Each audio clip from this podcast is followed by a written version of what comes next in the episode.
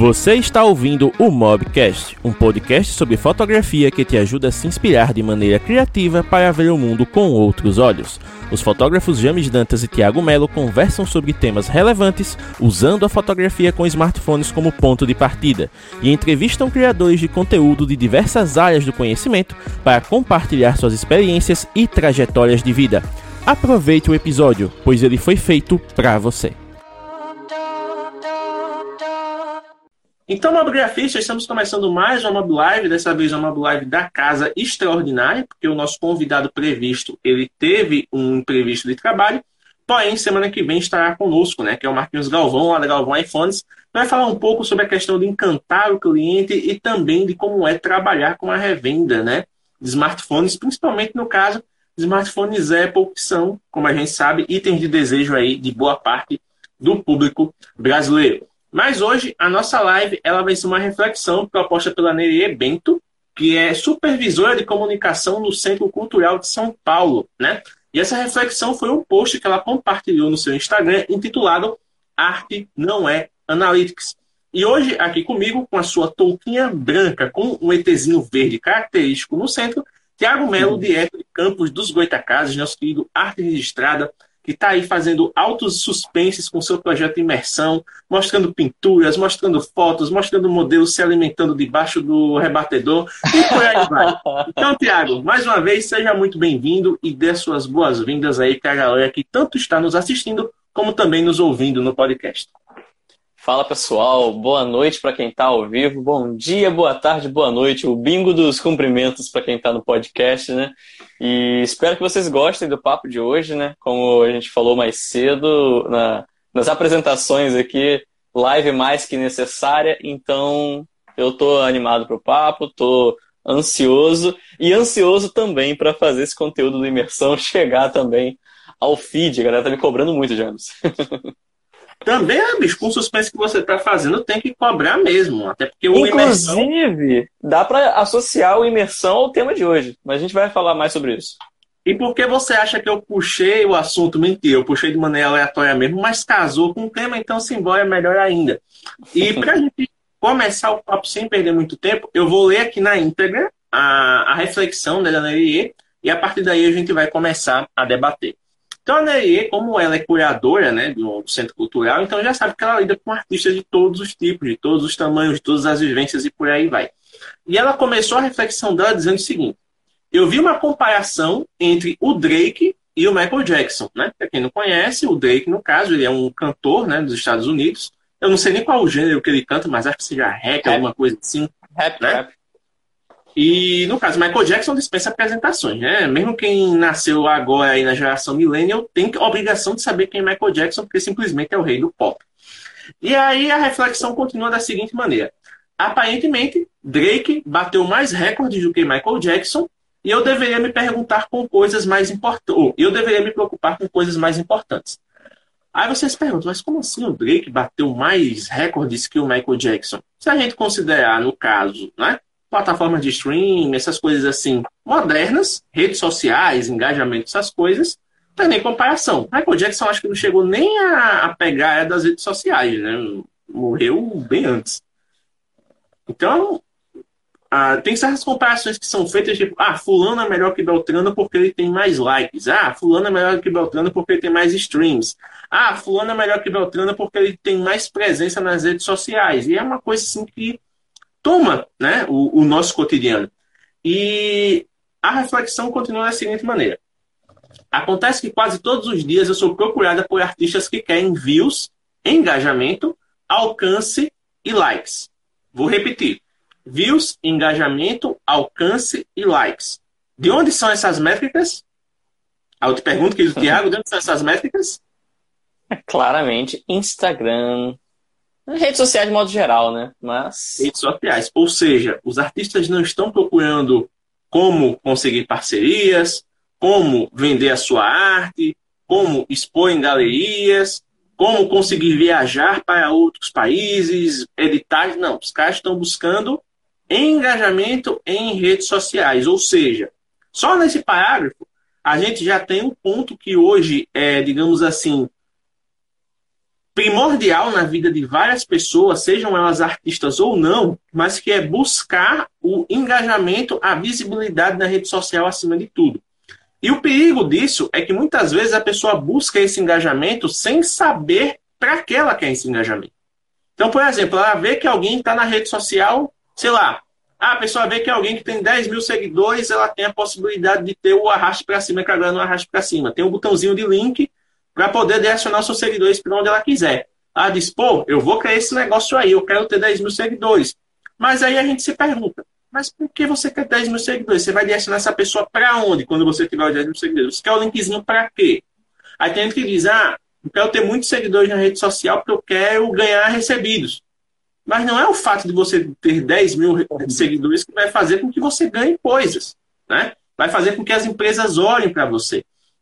Então a gente sabe que hoje, realmente, a questão do, do, engajamento ela pauta muitas coisas.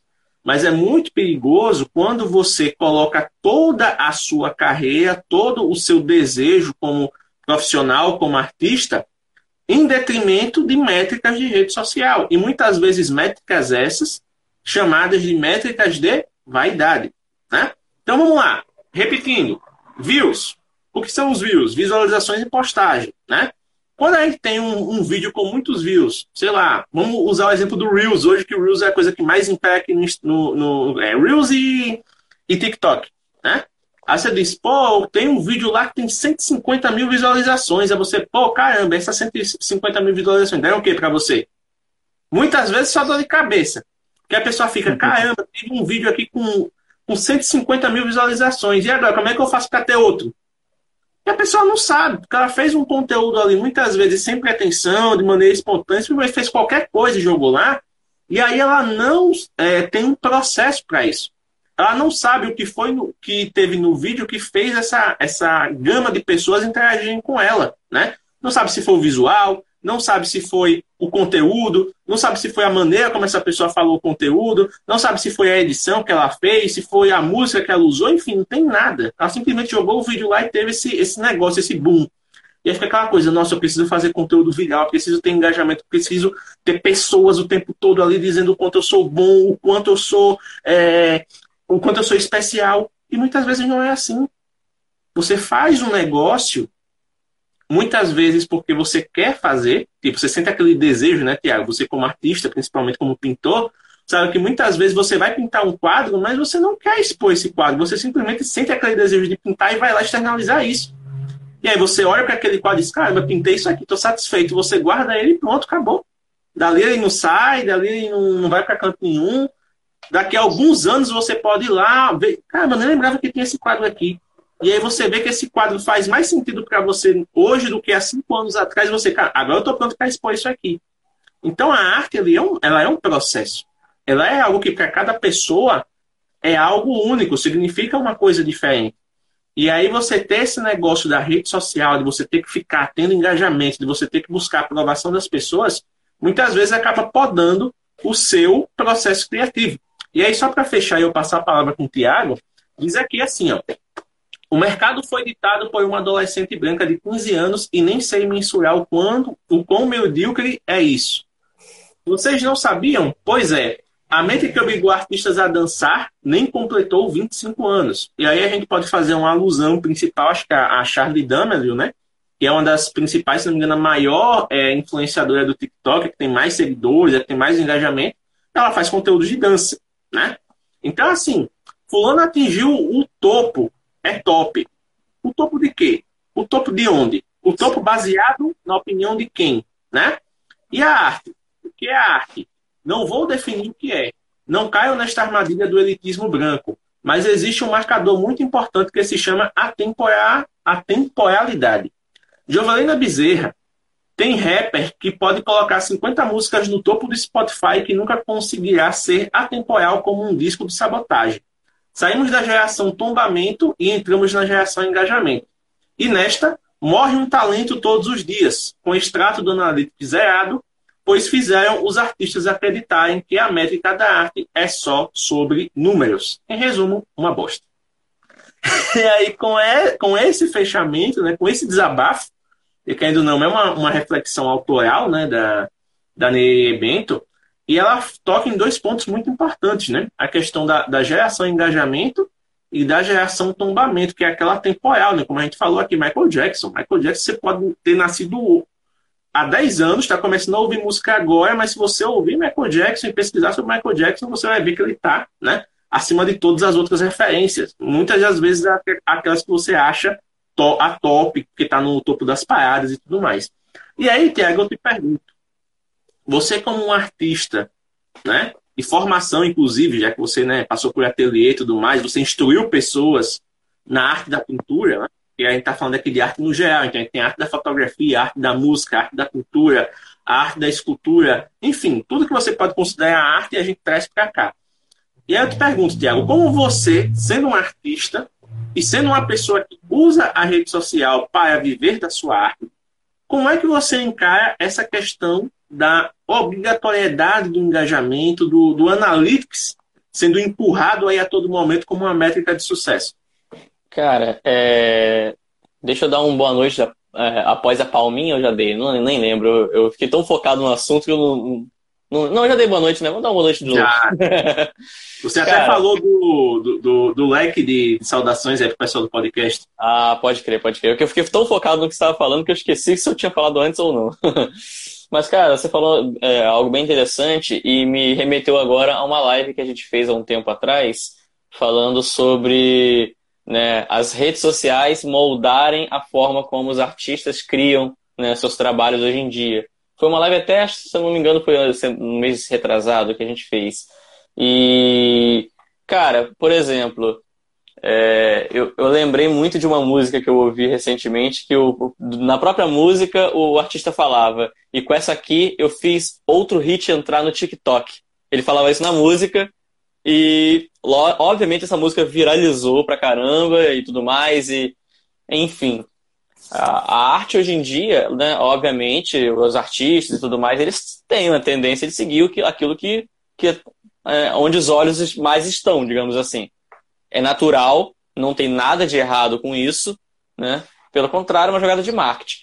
eu só acho o problema quando você começa a colocar, eu falando eu como artista, é, quando você começa a colocar energia demais ao ponto de fazer coisas que não fazem sentido nenhum para você como artista para conseguir números.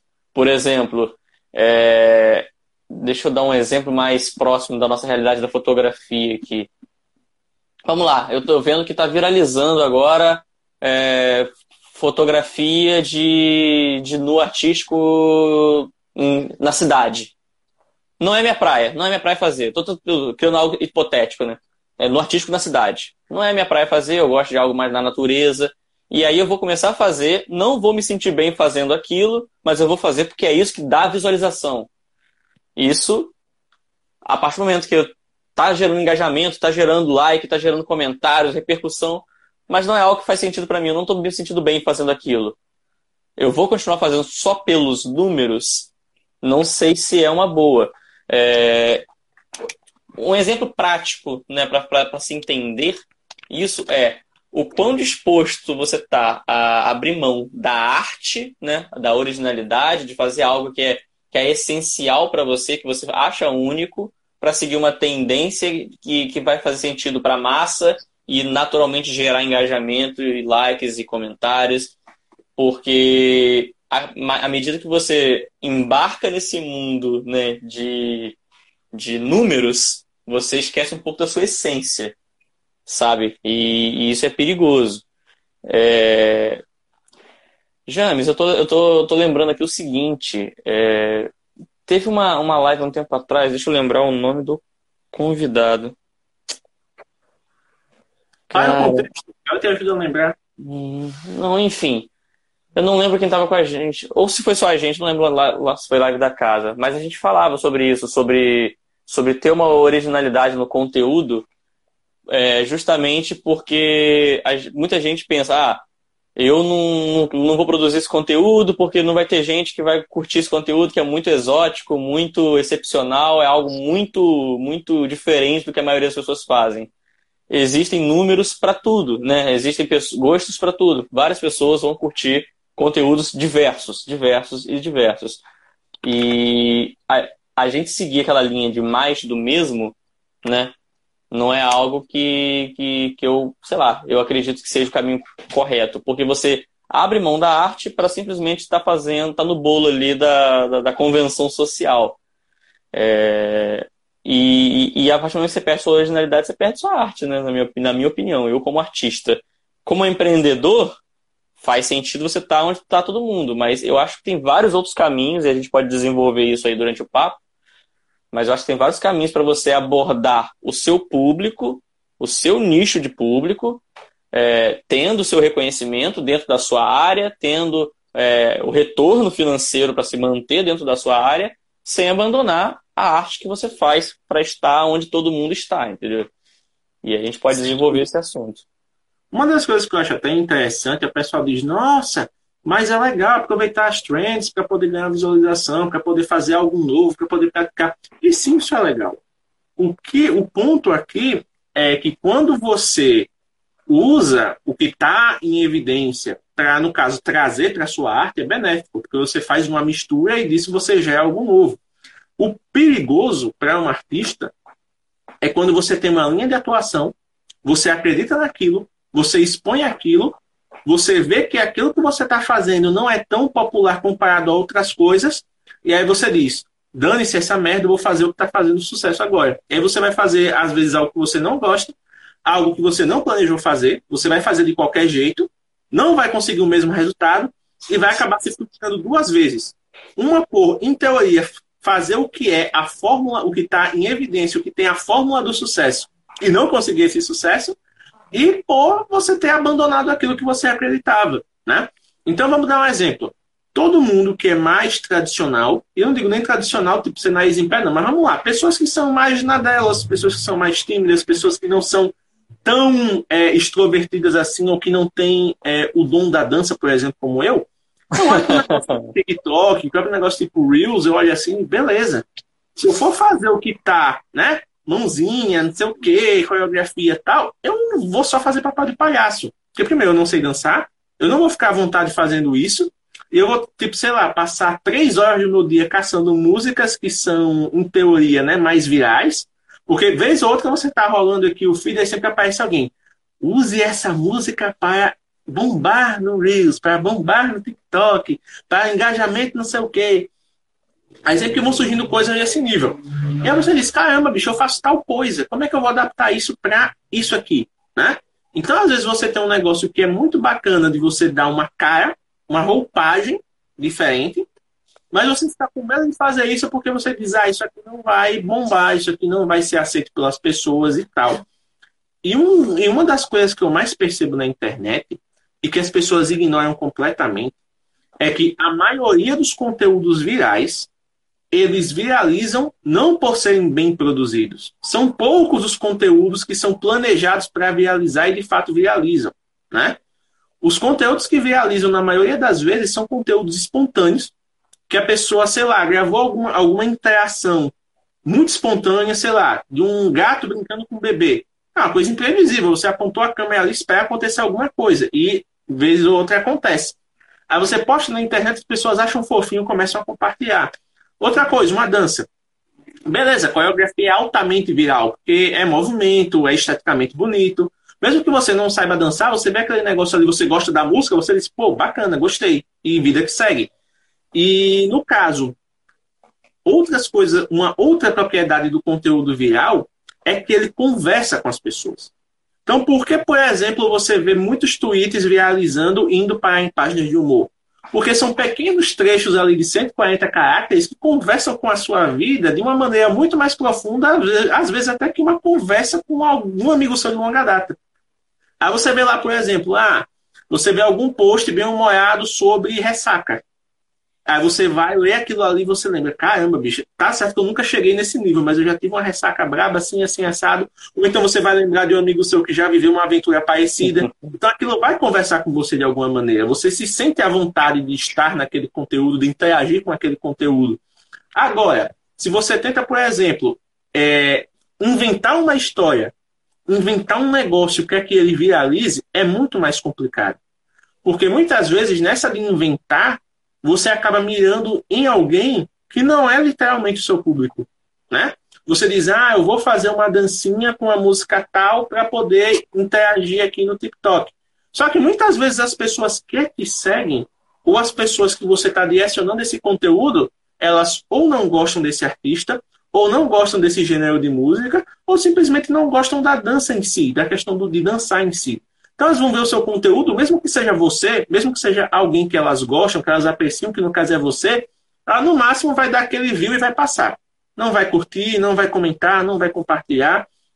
Então, essa questão do ah, o que engaja, ah, o que traz retorno, ah, o que faz é, a minha arte ter sucesso, é muito, muito, muito relativa. E a mesma coisa com fotografia. Você pode morar em São Paulo, porque toda vez a gente vê aí fotos, sei lá, da Avenida Paulista, fotos do Parque de Ibirapuera, fotos de lugares que são já na, no nosso linguagem aqui, manjados para a gente. A gente bate o olho e a gente já sabe onde é. E você vê pessoas fazendo fotos muito legais. Vamos citar, por exemplo, o Kalel Gomes, que fez aquela foto lá da, da Igreja da Sé, dela se projetando no smartphone. Pô, aquilo ali ele fez uma sacada genial. Ele gosta de manipulação de imagem, ele fez aquilo ali, bum, viralizou. Digamos que a carreira dele começou a andar dali. Talvez eu, seja um, eu esteja sendo um pouco é, resum, resumido demais ao dizer que começou a andar dali. Mas deu um impulso. Né? Ele já começou isso desde antes, querendo ou não. Cada foto que ele fez desde antes daquela ajudou a pavimentar o caminho. Só que, tipo, ele fez essa, foi algo tão original, tão inesperado, que as pessoas, pô, quem é esse cara? Tenho que ir lá ver o trabalho dele. E ele continuou fazendo coisas nessa linha. Se eu, por exemplo, pego e tento fazer a mesma foto que ele no mesmo lugar com a mesma técnica, não vai ser a mesma coisa, não vai ter o mesmo resultado. Porque o boom inicial, o boom da viralização já foi dado. Tudo que vier depois é cópia. Tudo que vier depois é apenas um esforço para tentar sintetizar um pontinho daquilo ali. E não vai dar certo. E aí, já que a gente está falando de originalidade, Tiago, deixa eu subir um cara aqui que vai nos ajudar muito nisso, que é o nosso querido Giovanni do Hangar. Né? Então, olha só, vamos ter a presença ilustre do cara aqui hoje e vamos fazer esse papo andar ainda mais. Então, Giovanni, seja muito bem-vindo, meu querido. Que saudade! Voltei da minha casa. e, pô, saudade de vocês, cara.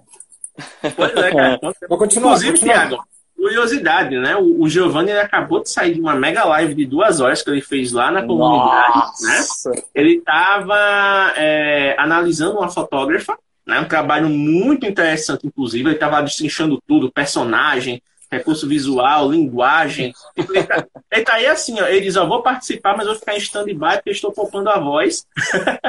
mas, Giovanni... Não, participo, participo. Só, só conclui seu raciocínio aí. Quando for para eu falar, eu aviso. Não, beleza. É sempre um prazer ter você por aqui. E já que a gente tá falando de arte, cara, uma das coisas que é muito legal de a gente poder né, debater a princípio, principalmente quando a gente fala né, de artistas em si, é que mesmo que tenhamos três fotógrafos aqui presentes que trabalham com a mesma arte que é a fotografia, cada um vai encarar a fotografia de um jeito e cada um vai externar essa arte de uma maneira própria também, né? Então, por exemplo, Giovanni, inclusive, voltou a postar fotos lá no perfil dele Cara, que fotos sensacionais. Ele fez umas fotos noturnas, pegando uns neons, umas fachadas, umas coisas assim, né? Que foi com uma, até com uma tonalidade laranja agora. Eu vi lá, seu Giovanni, eu vi, né? Não, puxar meu saco. Não, tá aquilo, o, o, cara, o, cara fez, o, cara fez um, o cara fez um Blade Runner na praia, meu amigo. Já dá pra tirar daí, entendeu? Então, assim, coisa fora de série. E a gente tá rasgando cedo só porque é amigo, não. Porque realmente fazia muito tempo que eu não vi você postando foto e quando você voltou, tipo, voltou com tudo. Eu fiquei bem impressionado com os resultados. E aí, aproveitando, senhor Giovanni, você é um cara que usa as redes sociais para promover o seu negócio, você é um cara que alcança outros fotógrafos com as redes sociais, porém você é um cara de bastidores, né? Você é um cara que usa as redes sociais ali por baixo dos panos, você não se expõe tanto, você usa ela a favor do seu projeto.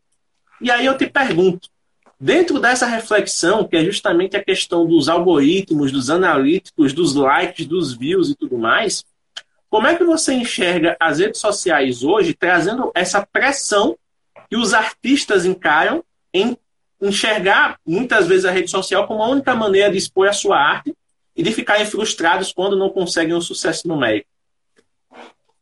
Cara, Boa noite, pessoal. Achei tá a pedrada. Não, cara. É que é foda. Hoje, quando a gente está num contexto, por exemplo, quando você está muito. Eu lembro quando o Facebook era a rede social que todo mundo mais usava, né? É um pequeno universo aquilo ali. Você acaba achando que aquilo ali é tudo quando você está ali, sabe? Tudo que acontece ali impacta a sua vida no geral e tem uma frase muito boa do do Tyler, The Creator. Que ele fala, cyberbullying? Que porra é cyberbullying, cara? Tipo, puxa o plug da internet, não existe isso, sabe? Existe cyberbullying se você estiver online, sabe, cara? É, tipo isso, enquanto você tá ali, você acha que tudo ali é relevante, você depende dali para tudo, é o único jeito, é a única forma, porque justamente porque você tá ali, você tá inserido ali. Quando você estiver inserido ali, você não vai conseguir enxergar outras coisas mesmo. Aquele negócio, você só você só vai conseguir ver alternativas quando você perder a sua fonte principal de qualquer coisa que seja. É meio que isso, sabe? É meio que isso. Quando é, eu decidi parar de fazer conteúdo hangar, eu, você falou sobre bastidores, mas agora, você lembra como é que eu fazia conteúdo para a página do hangar? Era um bagulho insano, cara. Insano. Era mil Cheguei a pegar essa dia. época. Era muita coisa, sabe?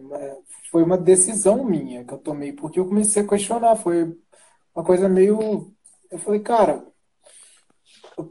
o que, que é conteúdo? Eu comecei a pensar, o que, que é conteúdo, cara? Porque, pô, para um artista, é meio óbvio. É a sua arte. Tá, a sua arte. Mas dependendo da sua arte, da mídia que você faz, como é que você vai ficar postando a sua arte 15 vezes por dia? Cara, você é um músico, você vai fazer 15 músicas por dia? Vai postar? Não dá. Então, tipo assim, conteúdo já pode ser outra coisa. Falar é conteúdo, conteúdo. Um texto pode ser conteúdo, uma imagem pode ser conteúdo. Antigamente, antigamente, para tempo de internet, há, há cinco anos atrás, um conteúdo era um vídeo no mínimo 10 minutos no YouTube. Era considerado um conteúdo. Sim. Hoje, um vídeo de, cara, dois segundos do TikTok é um conteúdo. Sabe? É um, é um negócio muito. É Mas... muito difícil de você categorizar, sabe? É muito difícil de categorizar. Eu fiquei pensando, cara, se eu ficar indo nessa linha, nada contra quem vai. Mas se eu ficar indo nessa linha de conteúdo, de conteúdo, eu vou, vou ficar perto que o Thiago falou aí. Daqui a pouco eu vou perder minha, minha própria personalidade. Porque eu, eu vou estar tá indo virando, me adaptando para os novos conteúdos. Daqui a pouco eu tô falando, cara, o que, que, é isso aqui? Eu vou estar tá fazendo um, um micro Vine. Vocês lembram do Vine? Que era 15 segundos de vídeo? Vine. Percussor do TikTok, cara. Vine é sucesso. Cara, entre Vine e TikTok, mil vezes. Meu Deus, cara. Vine era muito legal. Vine, o conteúdo do modular é sensacional. Ô, Giovanni, mas sabe o que eu vejo? É, é porque hoje, né, assim, não vou dizer necessariamente hoje, mas hoje é mais evidente isso. O que eu percebo é, as pessoas não estão ali para postar um conteúdo relevante sobre a sua arte ou querendo se expressar artisticamente. É, as pessoas estão querendo hoje em dia viver o lifestyle, viver a fama, uma fama que de repente uma rede social pode proporcionar e não necessariamente somente a arte. É, é cara, é, então, tô falando é porque o papo é, é de arte, né? É sobre sim, arte. sim. Então, por isso que eu tô contextualizando. Porque pro artista fica muito difícil.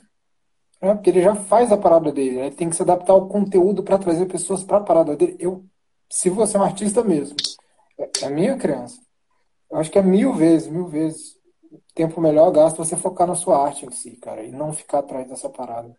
Porque, cara, a gente, todo mundo tem as mesmas 24 horas. A gente tem uma quantidade de tempo, de energia limitada. Se você ficar correndo atrás de ser relevante o tempo todo, com conteúdo, adivinha? Quanto mais o tempo passa, mais você tem que postar em mais redes para você continuar relevante. Quando que vai sobrar tempo para você focar na sua arte? Exato. Você tem que administrar todas as redes sociais. Tudo bem que tem softwares que ajudam nisso, mas enfim, cara, você tem que fazer, tem que mudar o formato de uma coisa para um. E ali você tem que pensar, Instagram é assim, TikTok já é assado. Ah, não posso falar TikTok no Instagram, senão nossa live vai cair. E,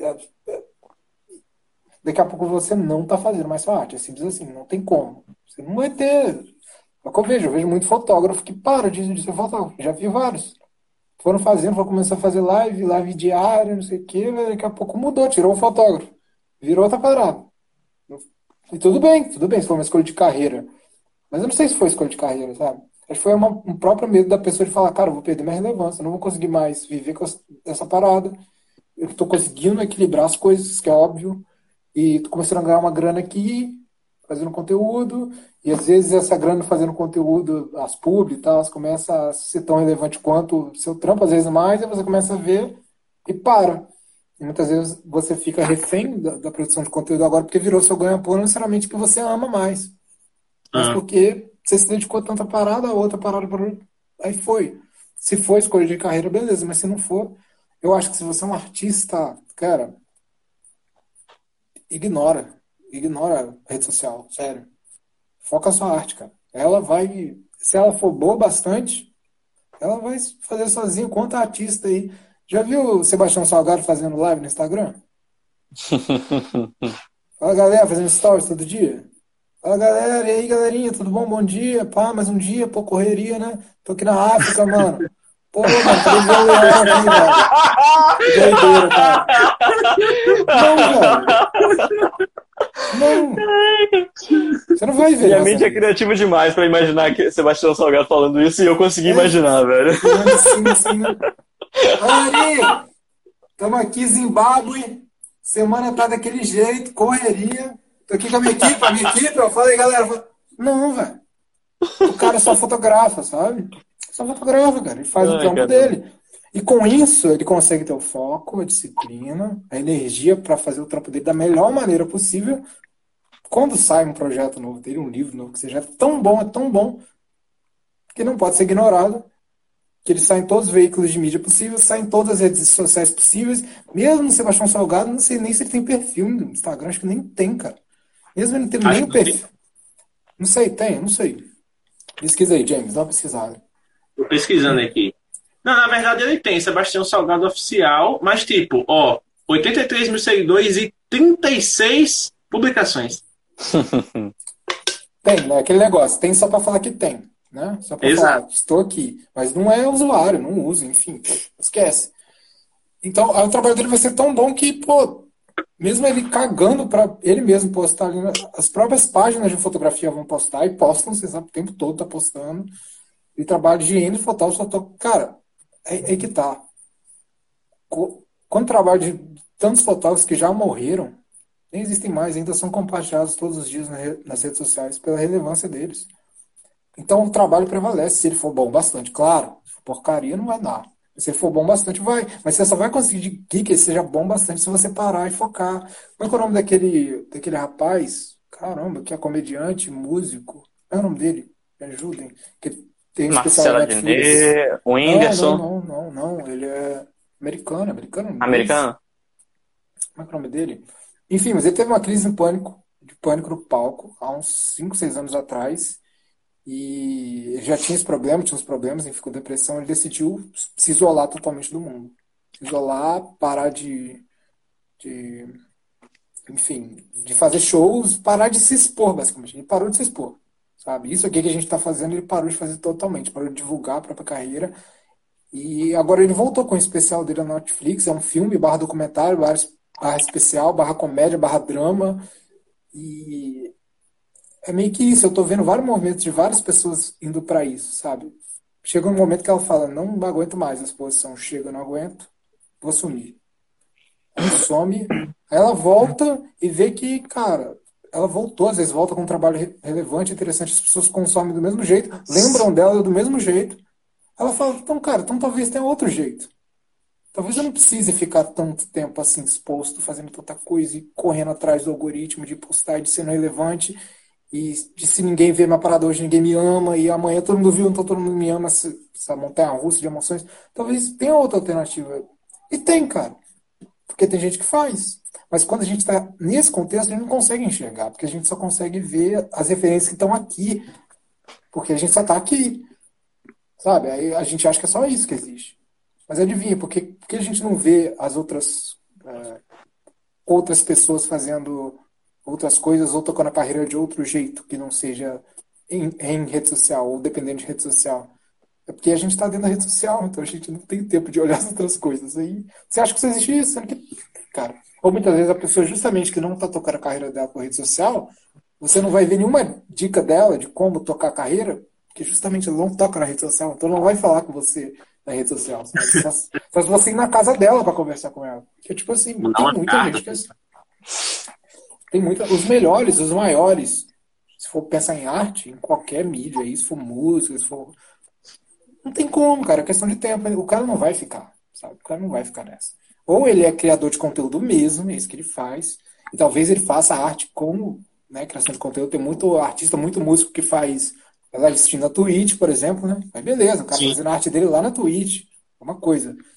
Mas ficar dividindo o tempo entre fazer a minha parada, fazer live, fazer stories, fazer dança no TikTok, fazer post no Medium, sei lá, e opinião política no Twitter, e postar que se vacinou pela terceira vez na outra. Não tem como, ninguém tem energia suficiente. Talvez se fosse um, um ser humano 2.0, meio Android, híbrido, que a gente tivesse uma bateria extra, talvez, mas no momento, todo mundo é igual, é esquisito. Todo mundo precisa dormir, cara.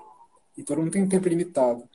E é, é, adiciona se você for uma pessoa que tem família ainda, que tem namorado, namorado, você tem filho, cachorro, planta. Esquece, não vai fazer tudo, não dá. A minha escolha pessoal foi. Eu não quero participar dessas paradas, sabe? Não quero mais produzir conteúdo. Eu prefiro focar nos meus projetos é, em bastidores mesmo, igual o James falou, porque assim eu sei que eu consigo. É, eu não conseguiria fazer a live que você estava vendo hoje, James, se eu tivesse postando stories todo dia. Não teria, que eu fiz Sim. aquilo em uma semana e foi uma live de duas horas com. Não é duas horas conversando aqui, duas horas de conteúdo, slide, texto, texto, texto, imagem, imagem, imagem. Então, eu não conseguiria ter feito. Simples assim, não teria feito. Entendeu? Você não teria saúde mental para ficar essas duas horas produzindo aquele conteúdo, porque você já teria esgotado da semana inteira, todos os dias, postando conteúdo. Eu não teria tempo de conteúdo. produzir o roteiro, nem pesquisar. Exato. Não deu. Exato. Entendeu? E outra Essa coisa. É minha opinião. E outra coisa, só para complementar, né? É, por exemplo, é, hoje em dia, eu posso dizer que pelo menos assim, vou chutar, assim, que eu não tenho isso, isso é, planilhado, mas acho que 20% dos meus clientes de fato hoje já vêm das redes sociais. O restante é tudo do, de, né, que oriundo de, de, trabalhos que eu já fiz, que foram bem sucedidos, né? vieram de indicações de pessoas que viram eu de fato trabalhando naquele local, gostaram do que viram e, e me procuraram. É, o engajamento nas redes sociais, lógico, né? Eles podem abrir oportunidades, é claro, mas não precisa ficar nessa neura. Antigamente eu tinha uma neura de. É, lá, lá no início, quando eu digo antigamente, é realmente lá no início, de aumentar meu número de seguidores para que mais pessoas conhecessem meu trabalho, para que eu tivesse mais clientes. Já tem mais ou menos um. Eu estou na fotografia há quatro anos. Já tem basicamente dois anos que meu número de seguidores ele é bem linear e às vezes vai subindo um pouquinho e meus trabalhos aumentaram. Isso, é, isso claramente demonstra que o número de pessoas que estão ali te, te olhando e tudo mais não necessariamente quer dizer mais, mais ganho né, com, com, com, com mais rentabilidade, digamos assim, para o trabalho. Quer é... dizer que é um público qualificado, né, cara? É, entendeu? A, a gente tende a achar que é linear, né? Tem mais gente que estão. Né? Se, se, se, eu pensar em funil, né? Questão de funil, tem mais gente chegando, topo de funil, mas não necessariamente são as pessoas qualificadas, às vezes são as pessoas que só gostam de ver o seu trabalho, não necessariamente vão gostar de comprar ele. É, exatamente. Eu sou fotógrafo, ali tem fotógrafos também me acompanhando, às vezes para ter uma é. referência de trabalho. Exato. É, eu trabalho com nu artístico, então tem vários homens que estão ali só para ver realmente mulheres nuas. Então, assim, uhum. não necessariamente mais seguidores é, indica mais pessoas contratando o meu trabalho. Então, para que, que eu vou ficar ali gastando energia para alimentar conteúdo para essas pessoas que não vão de fato consumir no sentido de né, financeiro o meu trabalho, se eu posso estar gastando energia para produzir algo que vai bater, de, né? Vai bater no olho de um cliente e falar, nossa, eu preciso contratar esse cara. Então, tipo assim, é, meu, eu, hoje eu vou direcionando. Então, assim, eu vejo às vezes pessoas que são meu, meu potencial né, consumidor é, cliente, e ali eu vou mandando mensagem no direct, eu vou passo uma abordagem mais de bastidores e menos pública, digamos assim. O que importa é o dinheiro. Todo mundo quer dinheiro. Só o dinheiro interessa, cara. Seguidor não paga minha conta d'água, minha, conta de luz. E, e, exatamente, mas e falando em relação à arte, é, porque eu, obviamente, hoje eu trabalho com fotografia, né? Mas, mas, né, aquele, aquele mas bem gigante mesmo. Mas eu entrei na fotografia como expressão artística, né? Simplesmente por eu não estar conseguindo tempo para fazer aquilo lá, né? Que eu fazia durante 10 anos. Então eu entrei para tentar ser um, um, uma, um, como é que posso dizer, uma coisa para amenizar um pouco aquela, aquela rotina maçante né, de só trabalho, faculdade, faculdade, trabalho. Eu entrei na fotografia para eu conseguir me expressar. Então, hoje, né, obviamente por coisas da vida, eu tive que fazer dinheiro e eu tinha fotografia para isso. Mas, acima de tudo, eu tenho a fotografia como arte também. Então, assim, eu busco sempre criar coisas que vão me agradar e vão me manter é, vivo para eu não transformar isso só em trabalho e perder aquele tesão por fazer o que eu faço, entendeu? Cara, e só, não sei se o James ia falar, mas só para não esquecer. Vou ser rápido, eu garanto, vou ser rápido. Cara, é...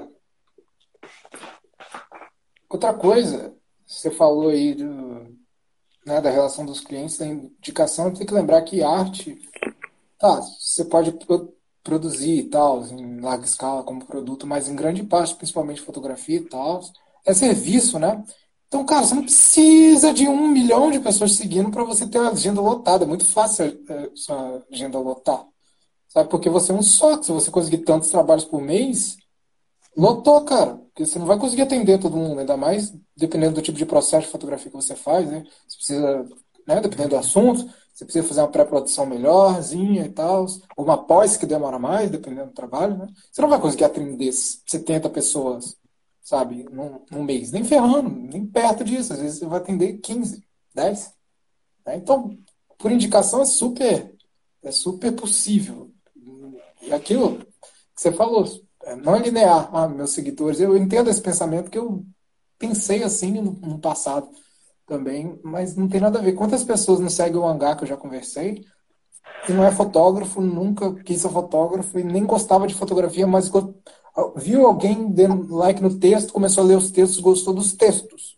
Não tem nada a ver, isso, sabe? Você não espera isso, você fica achando e a gente tem que lembrar, eu sempre lembro disso. Primeiro, todo mundo tá cagando pra gente de verdade. Como tá cagando. Eu, eu e adoro só as pessoas... direto de falar.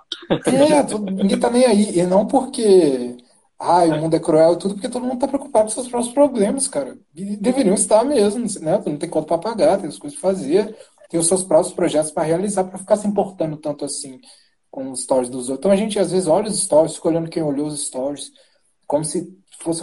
E a pessoa às vezes só tá passando ali, ó. Tá passando ali, ó, vai, rapidinho, porque eu tô aqui no banheiro, exato. E a gente tá mal preocupado, como se as pessoas estivessem olhando a gente, reparando em...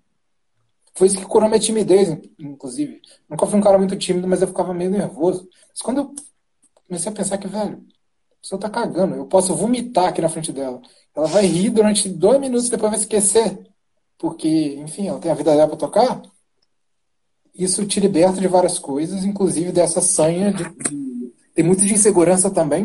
Né? Às vezes a pessoa ela não, enfim, ela não é segura com a própria companhia dela, ela não é, tem certeza dos próprios objetivos e tal, ela dá muita atenção para a opinião alheia e ela necessita da atenção alheia ou da falsa atenção alheia, como falei, ninguém está realmente prestando atenção de verdade, para tentar dar algum significado, às vezes, às vezes para a vida dela que ela mesma não dá.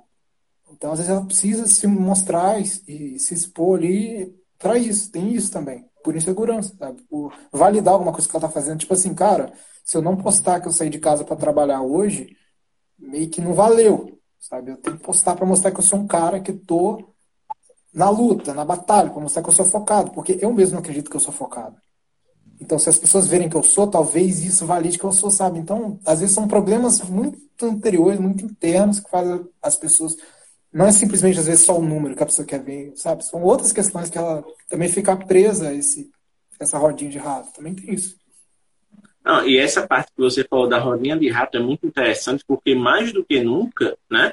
a internet, as coisas que são geradas na internet, elas são criadas pensando em capturar a nossa atenção o máximo possível. Então, como você falou, há 5, 6 anos atrás, o ambiente que a gente tinha de Instagram, Facebook, Twitter e tal, era muito menos agressivo do que é hoje, né? Tinha menos publicidade, a gente tinha menos coisas sendo jogadas na nossa cara criar aquela ansiedade social, tipo, nossa, eu tô perdendo isso, tô fora daquilo, tem gente que tá falando de mim, não sei o que lá tal.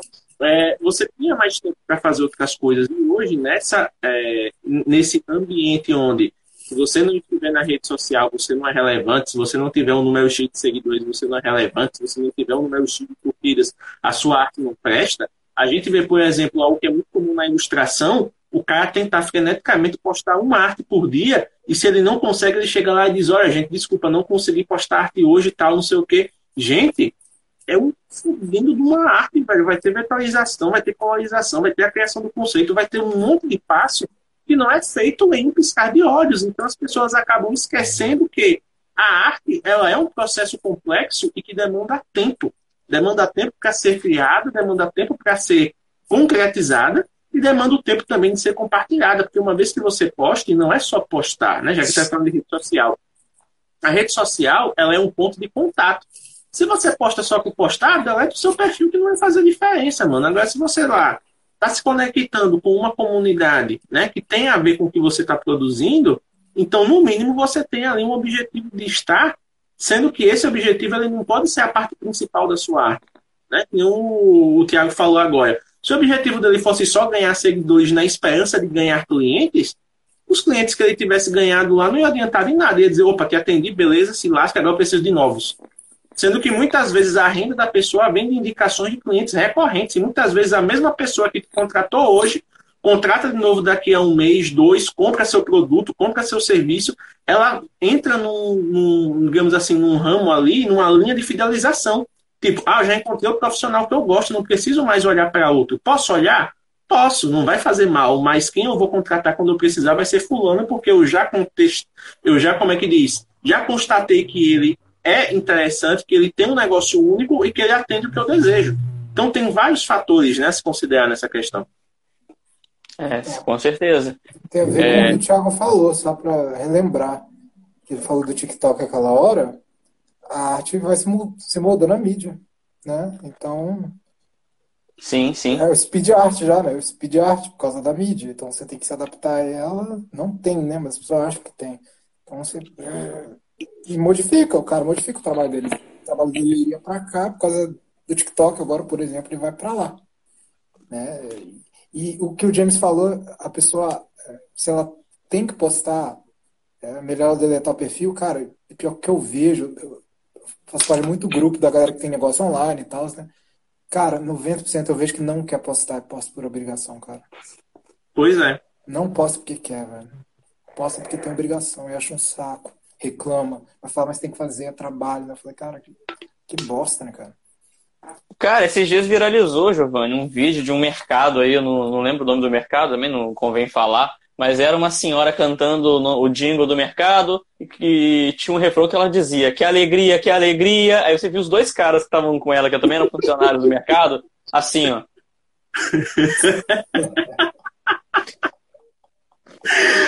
E você via na cara deles a alegria, a alegria do preço bom, assim, do mercado. Você via a cara deles assim, ó. É, é clara obrigação de postar, né? Nesse caso aí, não pela rede social, mas pelo emprego. Mas enfim, eu lembrei Sim, desse é. vídeo enquanto vocês falavam. Sim. Cara, é, posso fazer uma relação aí? O James tinha puxado o assunto lá no início, né? Sobre o imersão. Imersão. E, e acho que, que combina muito nessa parte, porque algum tempo atrás, quando eu falei sobre esse projeto, eu tinha comentado até com o James né, em uma live que eu, eu, eu tava me sentindo. É, eu tava sentindo que meu lado artista tava meio que ficando de lado e eu tava só o fotógrafo pelo, pelo dinheiro mesmo para me manter, né? Não no, no, no, jeito egoísta e ambicioso da coisa, mas o fotógrafo nossa, que. Tava, tava pensando só em ouro, né, cara? Tava pensando pra galera do podcast, o Giovanni acabou de puxar um filtro aqui de. Eu não sei nem, uma esfinge faraônica, sei lá o que, que é isso. Só tava pensando de ouro aqui. Mas então, é, eu, eu tava focado na, na parte de trabalhar com, com isso e eu tava meio que sentindo que eu tava perdendo aquela, aquela coisa de criar, saca? Porque eu, como artista, consigo desenvolver um projeto desde o início, né, ter a concepção do que eu quero, criar aquele conceito, criar aquela, aquele enredo e reproduzir através da imagem. Já eu, como fotógrafo, muitas vezes a cliente já vinha com uma ideia pronta, então, obviamente, eu adaptava meu estilo, né, sugeria algumas coisas, mas eu não conseguia, de fato, criar algo meu.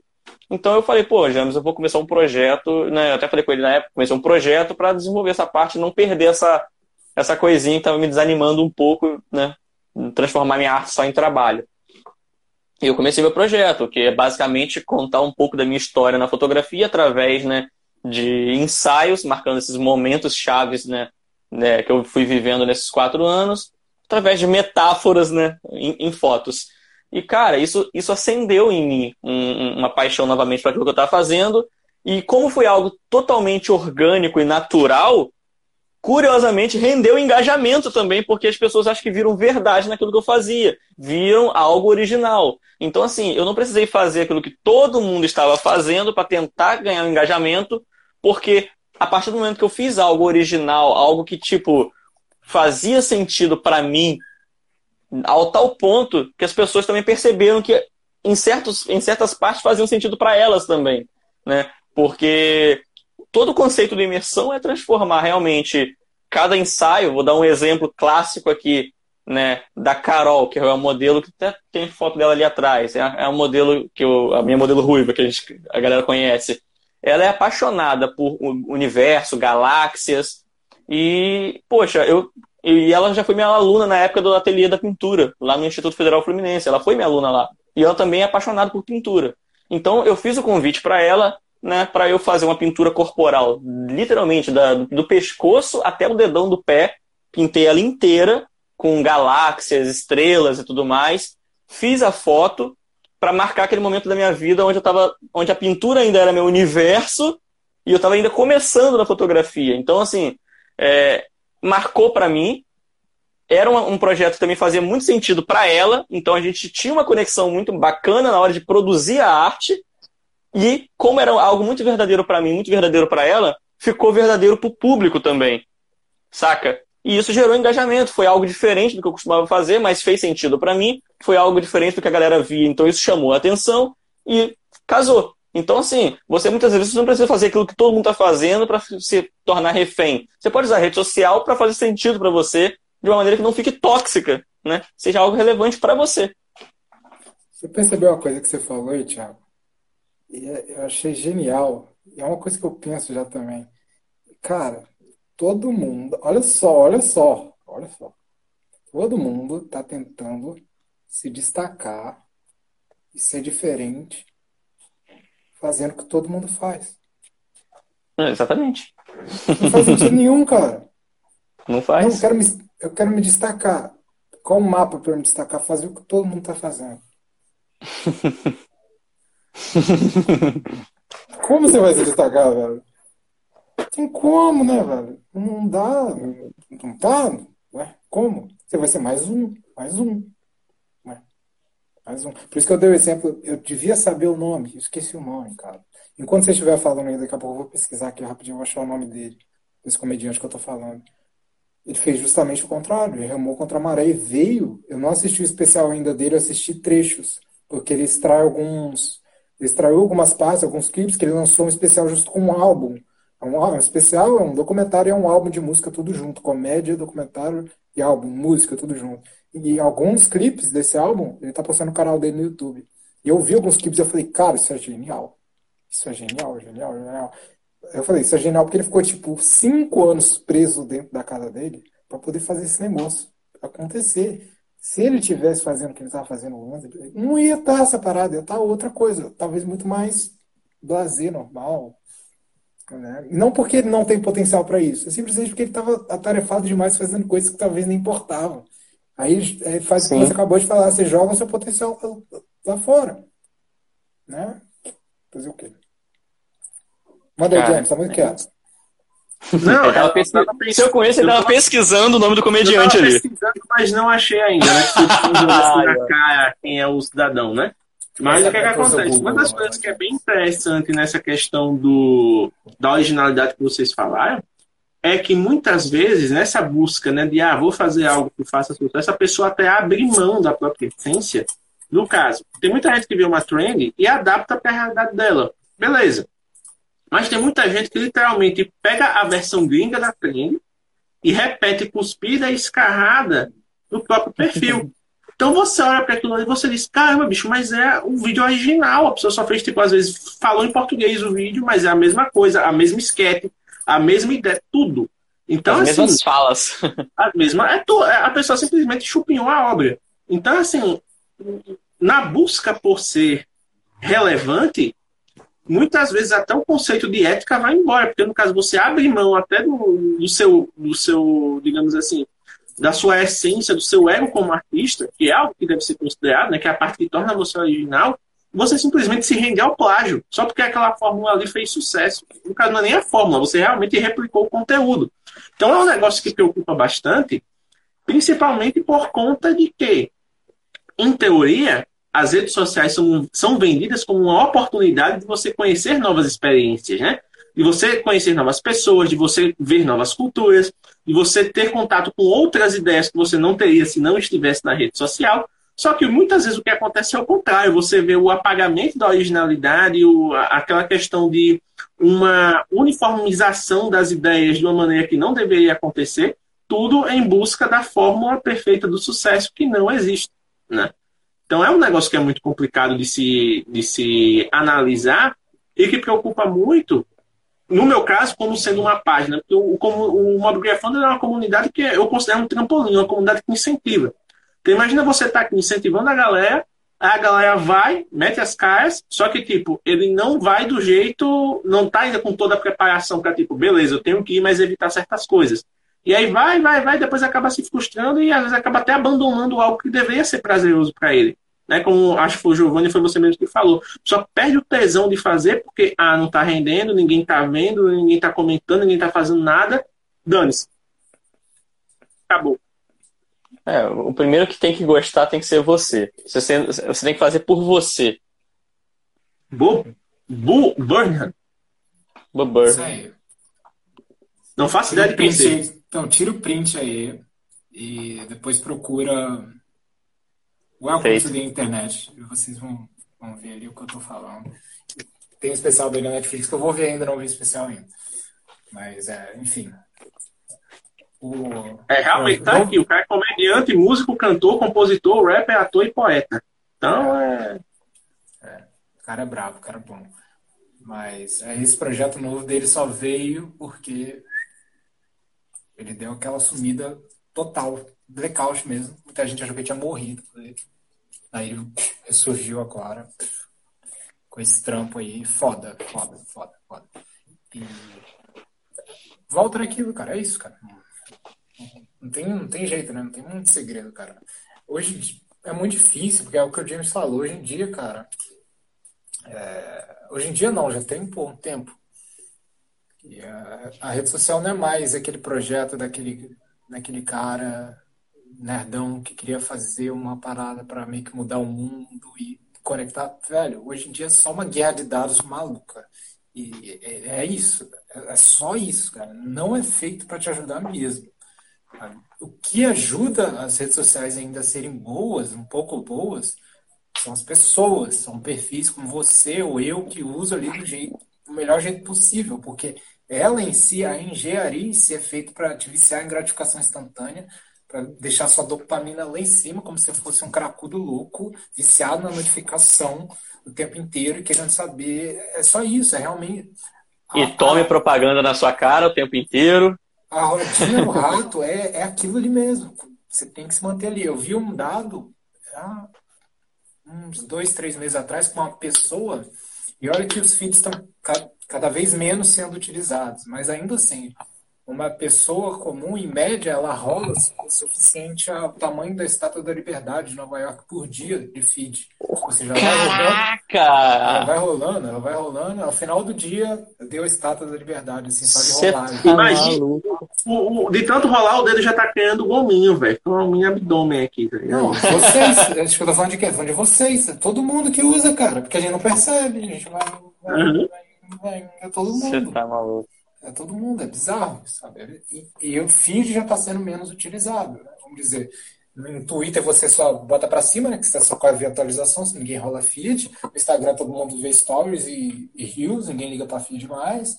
No YouTube é o que já está na home, no inscrições e notificações, no sininho. Então o feed já está sendo menos utilizado em redes sociais em geral. Por isso que o Facebook está quase morrendo no quesito relevância, porque ele ainda é a rede social mais ativa. Mas relevância ele está quase morrendo por isso, porque ele é todo baseado em feeds. E como todo mundo está cagando para feed, mas ainda assim é muita coisa que você fica. Aí se fizer um dado parecido, não sei, de watch time, de stories e de vídeo, aí ferrou, cara. Aí, cara, uma estatística muito mais brutal, com certeza. É, se a gente for fazer um paralelo hoje, é, a quantidade né, massiva de minutos, de horas, a quantidade de horas que as pessoas né, despendem assistindo conteúdos é gritante. Porém, entra aquela questão: quais são os conteúdos que as pessoas estão vendo? Nova- sendo bem generoso, sendo bem otimista, 90% dos conteúdos é coisa aleatória. Não é nada assim, tipo, ah, vou pesquisar um, um documentário, vou pesquisar um, um conteúdo informativo. Não, é só, no popular, besteira. É só coisa rápida, coisa que não exige raciocínio, coisa que não é episódica. Né? Tipo, você viu ali, opa, beleza, vai pro próximo. Opa, beleza, vai pro próximo. Não é um negócio que exige continuidade. Até porque tem aqueles, gat, aqueles gatilhos que os TikTok usa muito, né? Ah, não sei o quê. É like pra parte 1, comentário pra parte 2, não sei o quê. Muitas vezes você tiver de saco cheio, você pula, nem vê nem o resto. Se aparecer aleatório lá na timeline, você vê depois. Mas é um, um negócio assim que é. pular é mais, né? Você não precisa nem pular. O Reels e o TikTok, o TikTok eu não sei. que eu não Ele automaticamente já desce. Ele vai, ele vai indo, ele vai indo. Você lembra do Wall-E, daquele filme da Pixar? Sim, sim. sim. Acho que o futuro da humanidade é aquele, todo mundo super obeso, parado, vendo propaganda o dia inteiro, a tela aqui, e você só estica o braço um pouquinho pra pegar comida, cara. E você não Nos nada, stories são, são quantos stories que passa até, até chegar uma publicidade? Acho que são quatro, né? Era, é, era, era oito, agora já de a cada quatro stories já, já aparece uma pro- propaganda, algo- algo parecido. Ah, né? daqui a pouco aparece uma, uma publicidade a cada issue, porque tá muito rápido. Eu não sei. Eu, Eu eu vejo tô usando rede publicidade- social pra isso, basicamente, hoje em dia. Só pra Não, daqui a pouco vai aparecer publicidade na, na, na live. Você vai estar falando, vai aparecer tipo Je- Jequiti, assim, ó. No WhatsApp, no WhatsApp eles estão já tem uns dois anos tentando implementar, mas ainda não conseguiram saber como sem se tornar tão invasivo. Porque o WhatsApp ainda tem aquela muito que é um mensageiro, não uma rede social. Sim, Então, sim. os testes que eles fizeram, as pessoas não gostaram ainda, mas eles vão colocar uma hora ou outra. É o plano do Facebook. Vai, vai, Pois é. vai vir ads pro WhatsApp também. É isso aí. A Apple, não sei se vocês sabem, ela tá na- numa, numa briga já tem uns meses com o Facebook. Vocês sabem, com certeza. Eu tô no mob grafando, Giovanni. Pelo amor de Deus. Quem sabe disso, Giovanni? Pô, com a, a, a iOS 14 da Apple, né? Que ela Sim. a privacidade dos dados das, da- das pessoas. E ela faz toda a propaganda que é em prol da privacidade. Não é, cara, é que ela quer pegar os dados dela para ela e não quer compartilhar os dados com outro mega corporação que é o Facebook. Porque ela já tem o Apple Ads lá no, no Safari Uhum. E ela quer fazer a plataforma dela própria, a Apple Ads, daqui a pouco, e vai trazer. E é isso, ela não está fechando seus dados para te proteger, é porque ela quer os dados só para ela. Só para ela, para ela vender só para você. Para poder galera ter- que não tá entendendo o contexto disso, é, hoje, pessoal, a- a- você não tem noção de como dados, dados sobre usuários são valiosos, né? Literalmente valiosos, É o né? novo petróleo. É o novo petróleo. É, é o novo petróleo, exatamente isso. Então, assim, ah, o que, que vão fazer com meus dados? Eu não sou ninguém. Você pode não ser ninguém, mas para as suas informações, para o modo geral, para empresas, valem muito para saber como abordar o- e- esse tipo de público, enfim, para N motivos. Então, assim, as informa hoje em dia, informação é muito mais política. valiosa do que muita coisa. Para política. Política. Para influenciar a geopolítica do mundo, cara. Exatamente. Então, assim, dados são mega importantes. Aí é isso, você tá todo mundo aqui tipo numa, numa corridinha de guerra de dados e as pessoas, cara, eu acho que as pessoas sabem, grande parte sabe disso, mas mesmo assim não tá nem aí porque para ela a relevância, ela ser gostada e o ego, enfim, é mais importante do que ela perder o tempo dela. Sim. Né? É, é, triste isso, mas às vezes é. Eu realmente eu, eu, eu uso hoje a rede social basicamente para fazer o que vocês estão falando mal aí, que é para anunciar, cara. Eu só, eu só uso para isso, como consumidor. Ah, mas eu, eu tô sendo hipócrita se eu não falar que eu não faço para isso também. Eu entro para eu entro para para ver os directs que mandaram os poucos memes, aí eu assisto os memes Aí eu vejo mais alguns para retribuir os memes que eu recebi, para manter a rede de contato de meme, senão você não pode perder uma. Se tem uma rede boa ali de meme, você tem que alimentar ela. Ponto de meme tem que ser alimentado o tempo todo. Mas é só. Todos os meus stories é, do, no Instagram, por exemplo, é, todos silenciados, o feed de todo mundo tá mutado, e não é nada contra todo mundo, é porque, cara, aquilo, senão eu vou ficar o ratinho ali, cara. Vou ficar o ratinho, vou estar tá achando que eu tô perdendo alguma coisa que eu não estou, sabe? E tem coisas melhores para fazer com o meu tempo, sabe? Twitter Aí ele fala, usar. não, não é nada contra as pessoas. Aí ele afasta a câmera, tá escrito na camisa aqui, I don't like people. Pior que eu tenho uma, uma, uma, camiseta escrita spoiler alert, I don't care. A live dela, da semana passada eu fiz com ela, inclusive, eu tenho ela. Muito bom. Cara, mas eu ficaria feliz se todo mundo pensasse um pouco assim mais, porque aí volta aquilo que o Thiago falou, você realmente vai atrás do, do seu melhor potencial. Que você tem tempo para olhar para você e não olhar para o que as pessoas estão achando de você. Esse é o contrário, né? Triste, triste. é isso. Pois é, é uma, uma coisa que é. Até estava lendo aqui, né, no, no livro do Hobby como um artista do Austin eu comprei aqui para ter uma leitura diferente, né, de tanto ter recomendação de quer saber de novo, vou comprar alguns livros, peguei. É uma leitura leve, muito legal. E não vou dar spoiler. Desculpa, tá invertido para minha câmera. É Roube como um artista, do Austin Kleon. Eu peguei comprei a coleção toda. Tem o Roube como um artista, mostra o seu trabalho, que é o segundo, vou começar a ler esse, inclusive. E tem o terceiro, que é o Siga em Frente. Né? Então ele é uma, uma sequência assim, bem interessante como você lidar com a, uma, a, criação de conteúdo de uma maneira um pouco menos ortodoxa, né? de como você se reconectar, digamos assim, com as suas inspirações, ser um pouco mais analógico, deixar o digital um pouco assim, né? mais de, de ferramenta mesmo, porque tudo que a gente usa é ferramenta, né? A gente não pode colocar as coisas como se fosse, ah, eu sou dependente disso aqui. Não, isso aqui é uma forma de você fazer, mas existem outras, né? Por exemplo, meu celular pifar hoje eu quiser fotografar, eu posso fotografar com a câmera digital. Se a minha câmera digital pifar, eu posso ir atrás de uma analógica. Se a analógica pifar, eu posso pegar um tutorial na internet, construir uma pinhole e sair por aí, entendeu? Então existem ferramentas que você pode usar para executar. Ou comprar uma, uma Phase One que você pode também, né? Não, essa piada aqui não, Giovanni. Pelo amor de O pessoal vive dizendo que eu sou o fotógrafo mais rico de Alagoas, mas é só piada. Eu queria que fosse verdade, senão eu já teria pego umas coisas aí. Mas, enfim. E aí tem uma, uma, uma das dicas que está aqui, que são 10 né, capítulos no livro, e que diz o seguinte, né? Seja legal, o mundo é uma cidade pequena. Então, essa questão da internet hoje, principalmente, a gente está aqui num papo, por exemplo, muito descontraído, porque a gente se conectou de uma maneira muito verdadeira, né? A gente acabou encontrando o Giovanni pelas redes sociais, eu acabei encontrando o Tiago pelas redes sociais. Estamos geograficamente separados, mas unidos por um tema em comum, por uma vivência compartilhada e por uma mente aberta, né? Ambos temos a nossa maneira de lidar com os nossos projetos, mas nem por isso a gente é, é digamos assim, agressivo com as pessoas, a gente ignora o que as pessoas têm a dizer, a gente está de portas abertas porque o fato de abrir as portas faz com que a gente se conecte com várias influências. E essas influências vão acabar sendo benéficas para o projeto. Eu, por exemplo, aprendi muita coisa que eu estou usando no Mobigrafando com o Giovanni. Giovanni aprendeu um pouco de algumas coisas comigo também, né? Vale. Então, assim, a gente, a gente vai trocando essas ideias e vai vendo os projetos evoluindo e vai tendo essa evolução conjunta. Quem diz, caramba, lá, tipo, que nem eu falei agora, ah, Giovanni, é, como é que diz? Agora virou bastidores nas redes sociais. Mas essa estratégia que ele usou foi extremamente benéfica para a comunidade que ele criou, que é o Hangar. O conteúdo está muito mais rico, ele está dando muita mais atenção para os membros que estão lá, a galera está muito mais à vontade. Então, assim, a rede social é um canal. Se ele vai ser prioridade para o seu negócio, para a sua arte, depende de você. O que você não pode é fazer com que a sua arte ela seja dependente da rede social, porque aí você deixa de ser artista e vira mais produtor de conteúdo. É, posso fazer um paralelo aí só com aquele lance que a gente estava falando de originalidade que casa com isso também que o James falou? É, ah, o Giovanni, o Giovanni falou, né, então sobre é.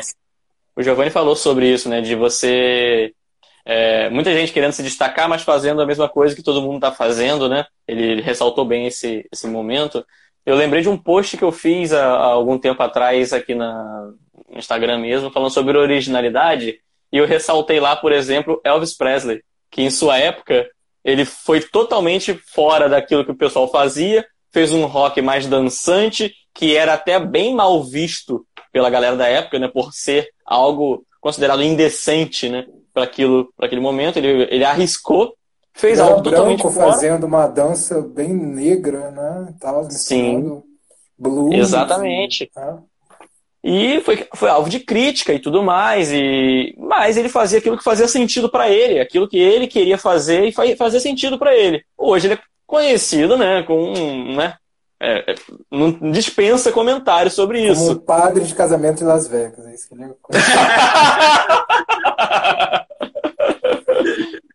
é. É. se você casar na capelinha de Vegas e não for Elvis Presley lá dando o ok, você fica em Vegas. Pergunta é TikToker aí quem é Elvis pra ver se ela vai saber. Putz.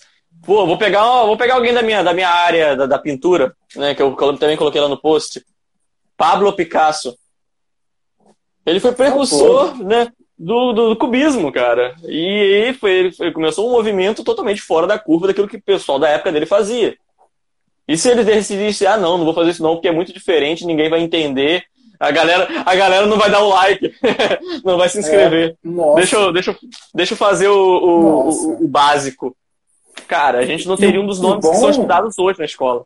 E bom que ele é um dos raros casos que teve um reconhecimento em vida muito grande, muito grande, sim, né? Sim, ele ficou sim. grande em vida ainda, então ele não teve também essa parada dos artistas que só depois, não. Arriscou ali, viu ali mesmo, ficou famoso ali, ganhou dinheiro ali, viu o sucesso do próprio trabalho ali por, por arriscar. E hoje em dia também está muito. O feedback é muito rápido hoje em dia, né? Se algo seu vai dar é. certo ou não. Mesmo que você demore, vamos dizer, é igual o Paul Burnham. Agora eu tenho o nome dele ali. Demorou de cinco anos para fazer o, o projeto dele. Mas uma vez que ele lançou o feedback, foi instantâneo. Foi instantâneo. Sabe? A repercussão, tudo, a grana, tudo é instantâneo. É, é essa é a vantagem. Todo mundo deveria usar mais por isso. É, pô, imagina na época lá do próprio Pablo Picasso, que foi começo do século XX, né? Imagina, uhum. pô, até alguém do outro lado do mundo ficar sabendo quem era. Ah, pô, a pintura dele, ou teria que viajar até lá, ou tô, ia ter que ser no trabalho oral ali, de todo mundo falando. Hoje em dia é assim, ó, instantâneo, cara. Só da publicidade aí, todo mundo aqui pode fazer publicidade pro Japão agora. Agora, pá, botou ali, só faz o Facebook, o Instagram, o TikTok Ads, o Pinterest Ads, o YouTube Ads, aprovar em uma hora você tá falando com o Japão, cara. Então, tipo assim, você pode até demorar a fazer um trabalho bom, tem que demorar mesmo, porque se for bom, geralmente vai demorar. Se você for uma parada tem uns caras muito loucos aí, né? Que, tipo assim, cineastas loucos que todo ano lança filme bom, não sei como é que os caras conseguem. Tem músicos assim que lança dois álbuns por ano e é tudo bom, tem, mas são exceções. A maioria não é assim. Sim. A maioria vai demorar. Mas mesmo que demore, o feedback é mais rápido, então compensa até por isso. Por mais que, ah, tudo bem, eu, eu posso estar perdendo a relevância por não estar postando tanto. Eu posso, as pessoas podem estar esquecendo do meu nome. Tá, pode. Mas se o seu trabalho for bom mesmo, bom mesmo, cara, ele vai ser reconhecido na hora, assim. Pá, na hora. Assim que você botar para fora, pode demorar três anos, mas assim que você botar, os três anos que você ficou no casulo ali vão valer a pena porque o feedback é instantâneo. Enquanto há 100 anos atrás não seria. Talvez não Sim. valesse a pena. Há 100 Totalmente. anos atrás. Né? Agora vale. Vale. Exatamente. Então, galera, o resumo da ópera é use a rede social como ferramenta, não como um meio dependente para validar a sua arte. Se a sua arte é boa para você, se você acredita nela, você consegue fazer ela offline, né? Você consegue colocar, até chegar assim em casa, ó, gente, pintei esse quadro aqui, ó, usei essa referência, você vai mostrar pro seu pai, pessoalmente pro seu irmão, vão olhar assim, caramba, velho, massa. E muitas vezes você, muita gente reclama de não ter apoio em casa mesmo com a família. Ah, porque minha família não me apoia, minha família não entende o que eu faço. mas muitas vezes a pessoa nem se dá o trabalho de explicar para a família o que, é que ela faz. Então, uma das coisas que é interessante é pense na sua arte se ela consegue conversar com todo mundo que você quer que ela converse. Se você quer que ela seja o mais abrangente possível, então ela tem que ser entendida desde uma criancinha na alfabetização até um cara de 80 anos, calejado da vida, que não tem paciência para mais nada.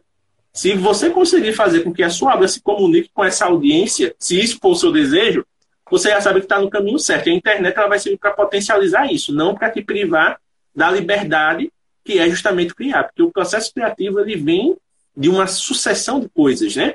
O quão à vontade você está consigo mesmo, o quão à vontade você está com seu nível de conhecimento, o quanto você está à vontade com a possibilidade de criar alguma coisa nova. Porque se tem uma coisa que a internet faz de maneira é, maléfica, é justamente podar esse desejo que a gente tem de criar algo novo. Porque a gente tem o medo do, do negócio flopar, né? Entre aspas, a gente tem o medo do flop, a gente tem o medo da, da desaprovação, a gente tem o medo de lançar alguma coisa e isso, ao invés de fazer as pessoas admirarem, criar uma repulsa ou criar um, um como é que se diz, um cancelamento. Cancelamento. Né? Não vou usar cancelamento nem na, no, no, teor da palavra, mas tipo, você lançar o que as pessoas vão dizer, ah, isso tá uma merda. Não, o Giovanni falou, né? Feedback instantâneo. Você postou um minuto, o primeiro comentário é, isso tá uma bosta. Então, assim, muita gente tem medo disso, cara, e não cria. Aí vai fazer algo que, ah, não, vou, vou no garantido que é sucesso. Aí não é sucesso, porque você está só repetindo um negócio que já foi usado até exaustão a pessoa vai olhar porque você fez e vai lá, primeiro comentário, tá uma merda, de novo. Então, se é pra ser xingado, é melhor ser xingado fazendo algo que tu gosta. É, caraca, essa frase ecoou na minha mente umas três vezes. Se é para ser xingado, pelo menos vai ser xingado fazendo o que tu gosta. Caraca, eu processei essa frase e olha que poder que tem essa frase. Isso é. Meu lado ele fica emputecido, cara. Não sei o que acontece.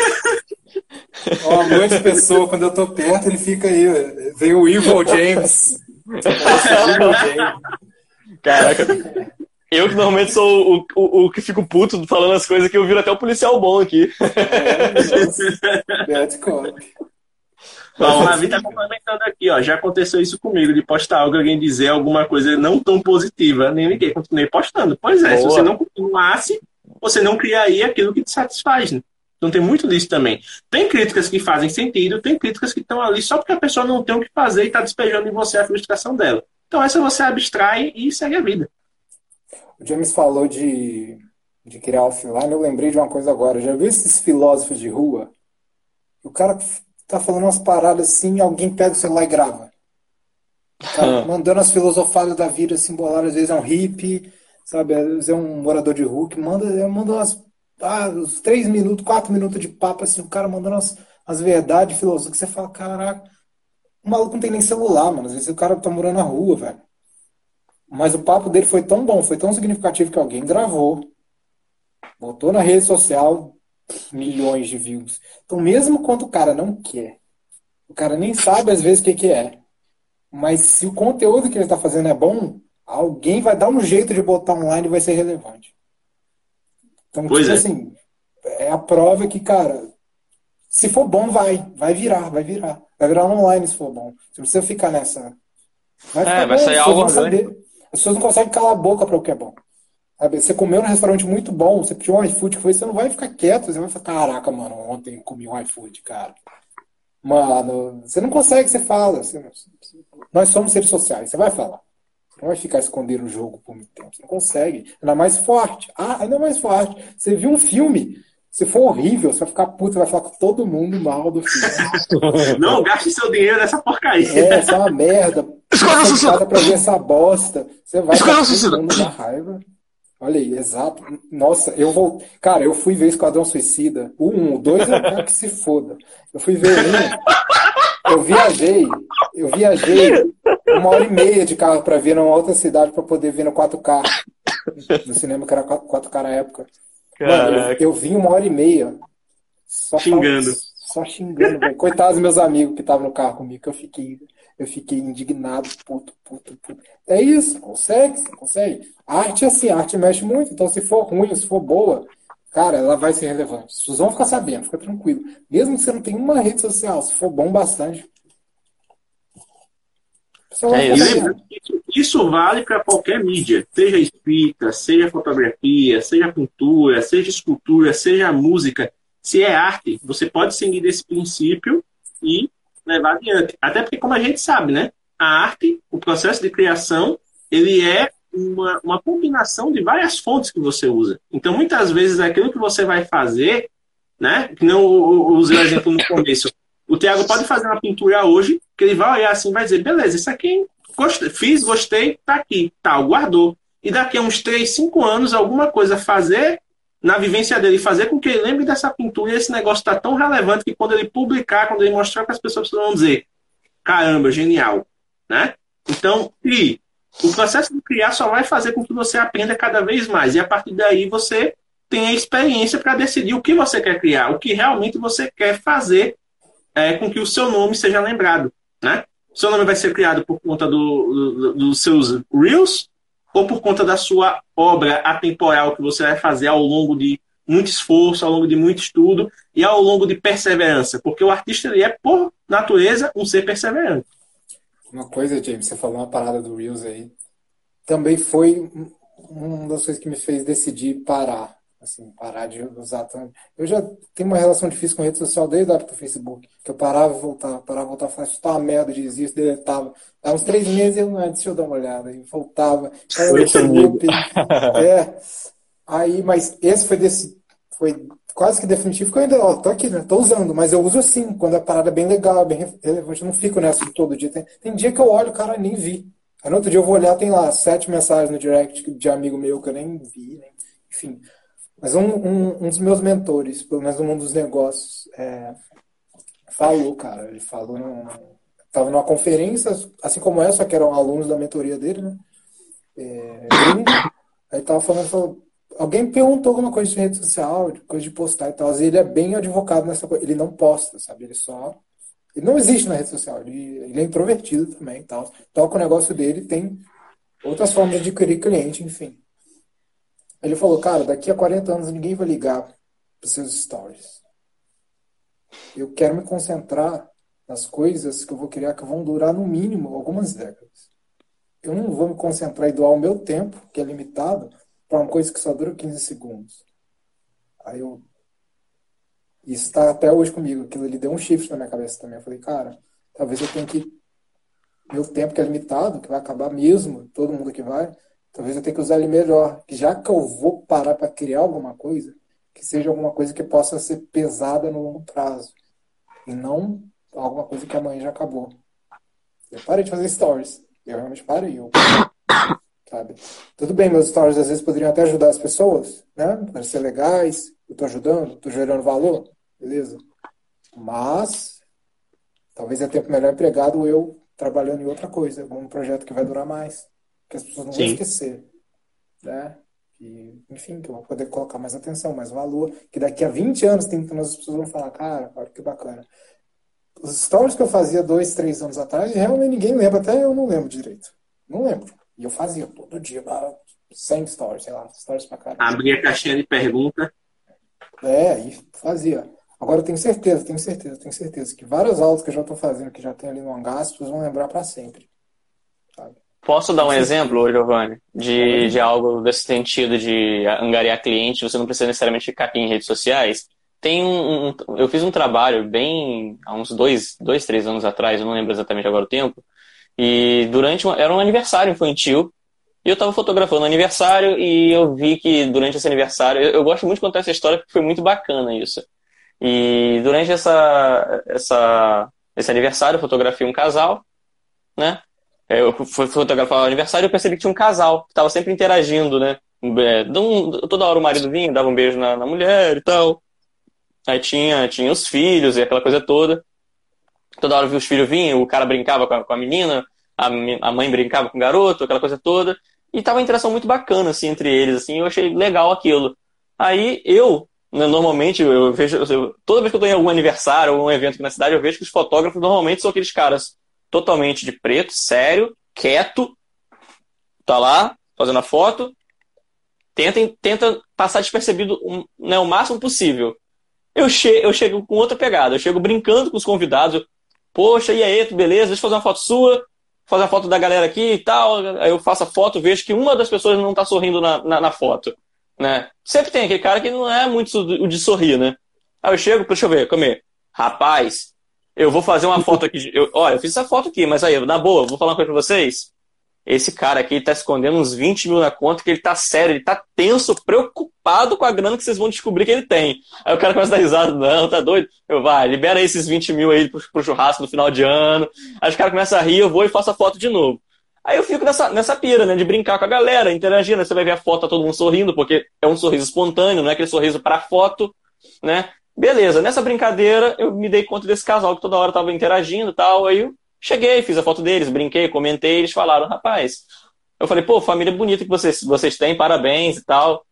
Aí ele, pô, quase 10 anos de casado já. E eu, pô, que legal, cara. Quantos vocês fazem 10 anos? Ah, eu faço em novembro agora. Isso era no setembro, se eu não me engano, assim, ou seja, dois meses mais ou menos. Aí eu fiquei com aquilo na cabeça. Calma aí, dois meses. Tá, beleza. E comecei a interagir com a galera, da, da, da né? Fazendo as fotos das crianças e tal, que era aniversário infantil. Volta e meia eu pegava minha câmera, via a interação deles com os filhos, com a esposa, ia lá e clique. Eu fiz um mini álbum de umas 10 fotos do, do casal assim, fiquei, guardei aquilo ali. Eu falei, ok. Ao final do, do aniversário, ao final do aniversário, eu fui lá, peguei né, com a mãe do aniversariante, o, o, o nome deles, redes sociais, essas coisas, beleza. No mês seguinte, eu cheguei pro rapaz aqui e falei, olha, oi, lembra de mim, sou fotógrafo e tal, tô te dando aqui um presente aqui para para você eh, presentear sua esposa. Você falou que não ia fazer nada, nem nada do tipo, porque vocês são mais de casa, não são muito de festas, aquela coisa toda. Mandei. Como um presente, mesmo assim que eu achei a família bonita e tal. Beleza. Quando chegou em novembro, né, eles me chamaram para fazer um ensaio de família, já que eles não iam fazer festa, para um ensaio de família para comemorar os 10 anos de casado. Fiz as fotos e tal, entreguei a eles. Uma pessoa que viu as fotos me chamou para fotografar a mãe dela. Ela gostou do meu trabalho no dia, né, porque eu ajudei até a consertar a vela que ela quebrou no dia que eu estava fazendo, que ela foi botar a vela no bolo. Eu, meu Deus, você quebrou a vela de 50 anos da sua mãe, deixa eu tentar ajudar. E fui ajudando, fui brincando. Resultado, fiz as fotos do aniversário da filha dela, fiz as fotos dela gestante no chá de revelação, Ia fazer as fotos agora que a filha dela nasceu do batizado, mas ela adiou o batizado. Então, enfim, eu tô com a família até hoje. E eu não precisei usar Instagram para isso. Não precisei usar stories para isso. Apenas dialogando, apenas sendo eu, apenas conversando. Entendeu? Então, assim, olha quantos trabalhos rendeu após um aniversário onde eu interagi com as pessoas eu simplesmente é, fui eu. Eu não forcei ser alguém nas redes sociais para tentar angariar e engajar pessoas. Saca? E ali é muito difícil você não ter atenção da pessoa quando ela está na sua frente falando com você.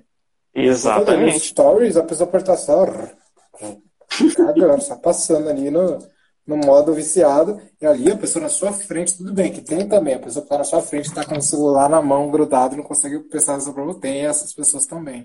Mas se for um cara carismático igual você, que está falando ali, que está brincando, a pessoa não vai te ignorar, não tem como. Aí acabou, é isso. É isso.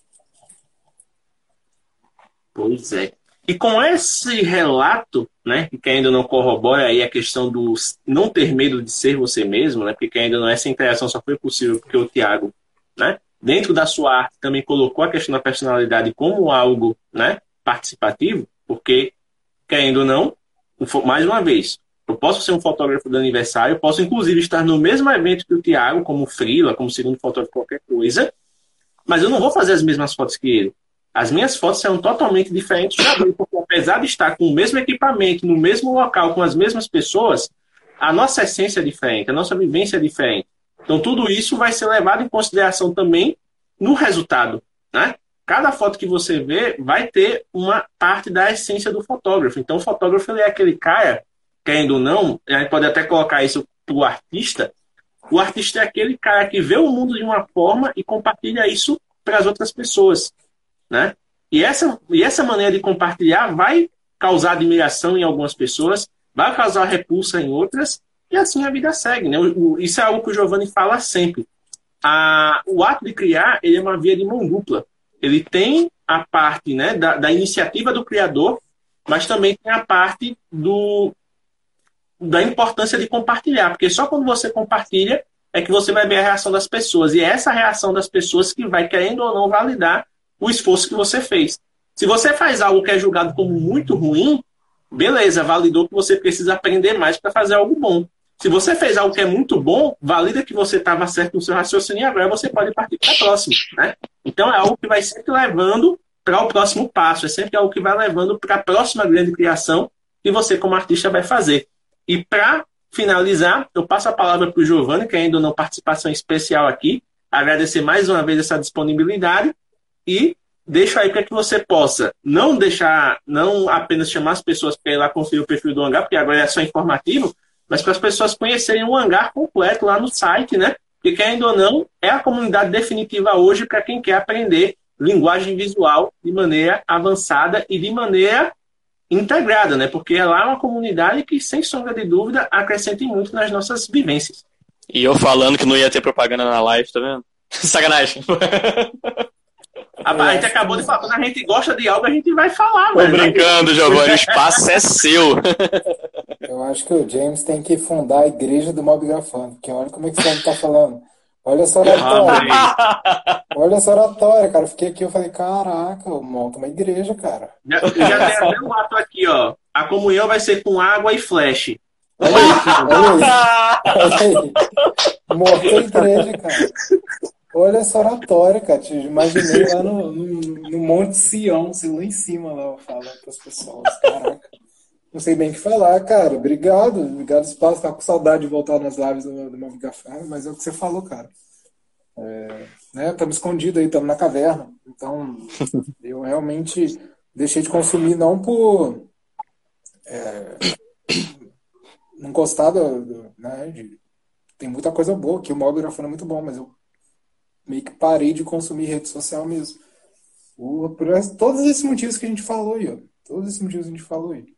É, e, inclusive, tô com saudade do, do grupo do, do Maio Grafando. Se, se ele ainda existir, me coloca lá de novo, que agora eu posso voltar. Com certeza. Voltar.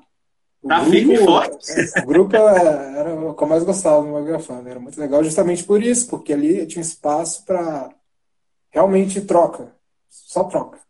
Nada mais, né? Essa semana, inclusive, estava rolando um maior papo lá sobre, sobre precificação, sobre quanto cobrar pelos trabalhos, então a galera tava trocando ideia sobre isso lá, tava bem bacana. Então, aí sem distração, dessas né, distrações que né, o Instagram, outra rede social possa ter, né? E é isso aí, cara. Para quem gosta de fotografia aí, quer realmente pô, investir mais na carreira e pro nível boladão, e pro nível Léo Stronda da fotografia, muito, entendeu? Aquele nível bombado mesmo. Hangar.org, é isso. O James está lá desde sempre, cara. Desde o dia 1 o James está lá.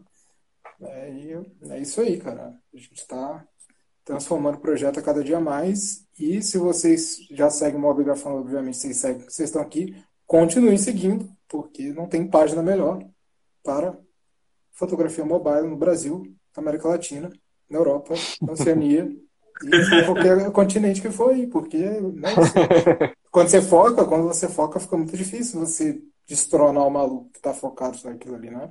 Tem um monte de perfil aí de fotografia, um monte de coisa, mas mobigrafia é só, uma, só mobigrafando, cara. Tem uma galera que brinca aí, né, nas páginas, alguma coisa, mas desse jeito aí, com esse, esse foco aí que, que o James tem, essa consistência que vocês dois têm, não tem como. Então só continuem querendo no grupo entre. É isso aí, obrigado aí. Eu volto. Em breve, uma hora aí eu volto. A gente vai ter papo. obrigado, Tiagão. Obrigado, James. É muito válido. Oi? Obrigado, Tiagão. Obrigado, James, pelo espaço. Pô, com certeza, é sempre válido a sua presença aqui, pô. Tiago, suas considerações. Cara, eu vou fazer minhas considerações, vou fazer um jabá, né, também. Vou chamar a galera para acompanhar lá o, o, projeto Imersão. Essa próxima semana agora vai ter, na quinta-feira, um dos que eu estou mais ansioso para postar, porque durante toda essa minha trajetória da fotografia, o pessoal brincava. Ah, você posta foto de mulheres aí, mas é porque não é sua namorada, não sei o quê. Como se a opção de fotografar minha namorada fosse minha, né? E não dela de ser fotografada. Mas enfim, o Imersão 6 vai contar com a presença da Karina. Então ela vai ser minha modelo finalmente. Ela me pediu para ser fotografada um tempo atrás e aí eu adaptei a, o pedido dela ao projeto que eu queria fazer já. E mais uma vez, né, seguindo a linha do imersão, algo que conecte uma, a minha história um pouco com, com a dela, um pouco com o contexto que eu quero mostrar e retratar daquele momento que eu vivi. E quinta-feira vai estar lá na, no, na minha rede social, aqui no Instagram. Foto, texto e história sendo contada. Então, acompanhem lá. E segunda-feira, esse papo aqui vai estar no Spotify, Deezer, Apple Podcast, todos, enfim, seu, né, seu player preferido aí. Pois é, segunda-feira tem podcast e já vou aproveitar e dar um spoiler aqui, até para ser compromisso com vocês. Eu estava conversando com o Thiago essa semana e em outubro, se tudo der certo, junto com o Thiago, outubro e novembro, né? Vamos ter a primeira série original do Mobgrafando no YouTube. Vamos fazer uma série de conteúdo episódico aí, muito bacana. Não vou dar nomes ainda, porque eu quero que seja algo que vai fazer sentido para vocês. Né? Muita gente fica perguntando, nossa, como é que você faz para pegar referências? Como é que você faz para criar? Como é que você faz para fotografar, tal, não sei o quê? Beleza, já que é assim, vamos fazer algo informativo, algo que vai ser não apenas uma coisa que vai ensinar você a fotografar com o celular, mas também algo que vai mostrar a nossa essência como criadores de conteúdo e como fotógrafos, né? Então vão ser quatro tópicos que tanto eu quanto o Tiago vão abordar, mas que por serem duas pessoas abordando vão ser totalmente diferentes um do outro. E aí eu inicio agora em outubro, porque outubro é o mês do meu aniversário, então é uma forma de eu dar esse presente para a comunidade. Em novembro o Thiago fecha com o, o, conteúdo dele, até porque ele vai ver como é que faz, né? Porque o Thiago tem um problema com criação de vídeo, que é uma coisa absurda. Então ele vai ver um pouco do processo para também desenrolar a parte dele. Mas com certeza vai ser algo legal e já começa nessa sexta. Então, sexta-feira sai o primeiro vídeo dessa série. Eu espero que você esteja atento. Se você ainda não é inscrito lá no YouTube, vá se inscrever, porque com certeza vai ser algo muito bacana. Então é isso. Muito obrigado pela atenção de todo mundo. Um abraço e até a próxima! Muito obrigado por ter ficado conosco até o final deste episódio. Se você curtiu o que ouviu e quer aprender mais sobre fotografia mobile, por favor, visite o nosso site oficial em www.mobgrafando.com.br. Além de ter acesso aos depoimentos da comunidade, aos destaques do mês e a blog posts riquíssimos, você também consegue interagir com o feed do nosso Instagram, ter acesso ao nosso canal no YouTube e interagir com o grupo oficial do Telegram, onde você pode conversar com mobigrafistas de todo o Brasil. Além disso, você também tem acesso ao Anuário da Mobigrafia 2021 uma pesquisa riquíssima que fizemos com o apoio de outras comunidades e que tem como objetivo mostrar o comportamento de quem fotografa com celular no Brasil. Então é isso, muito obrigado pela atenção e até a próxima.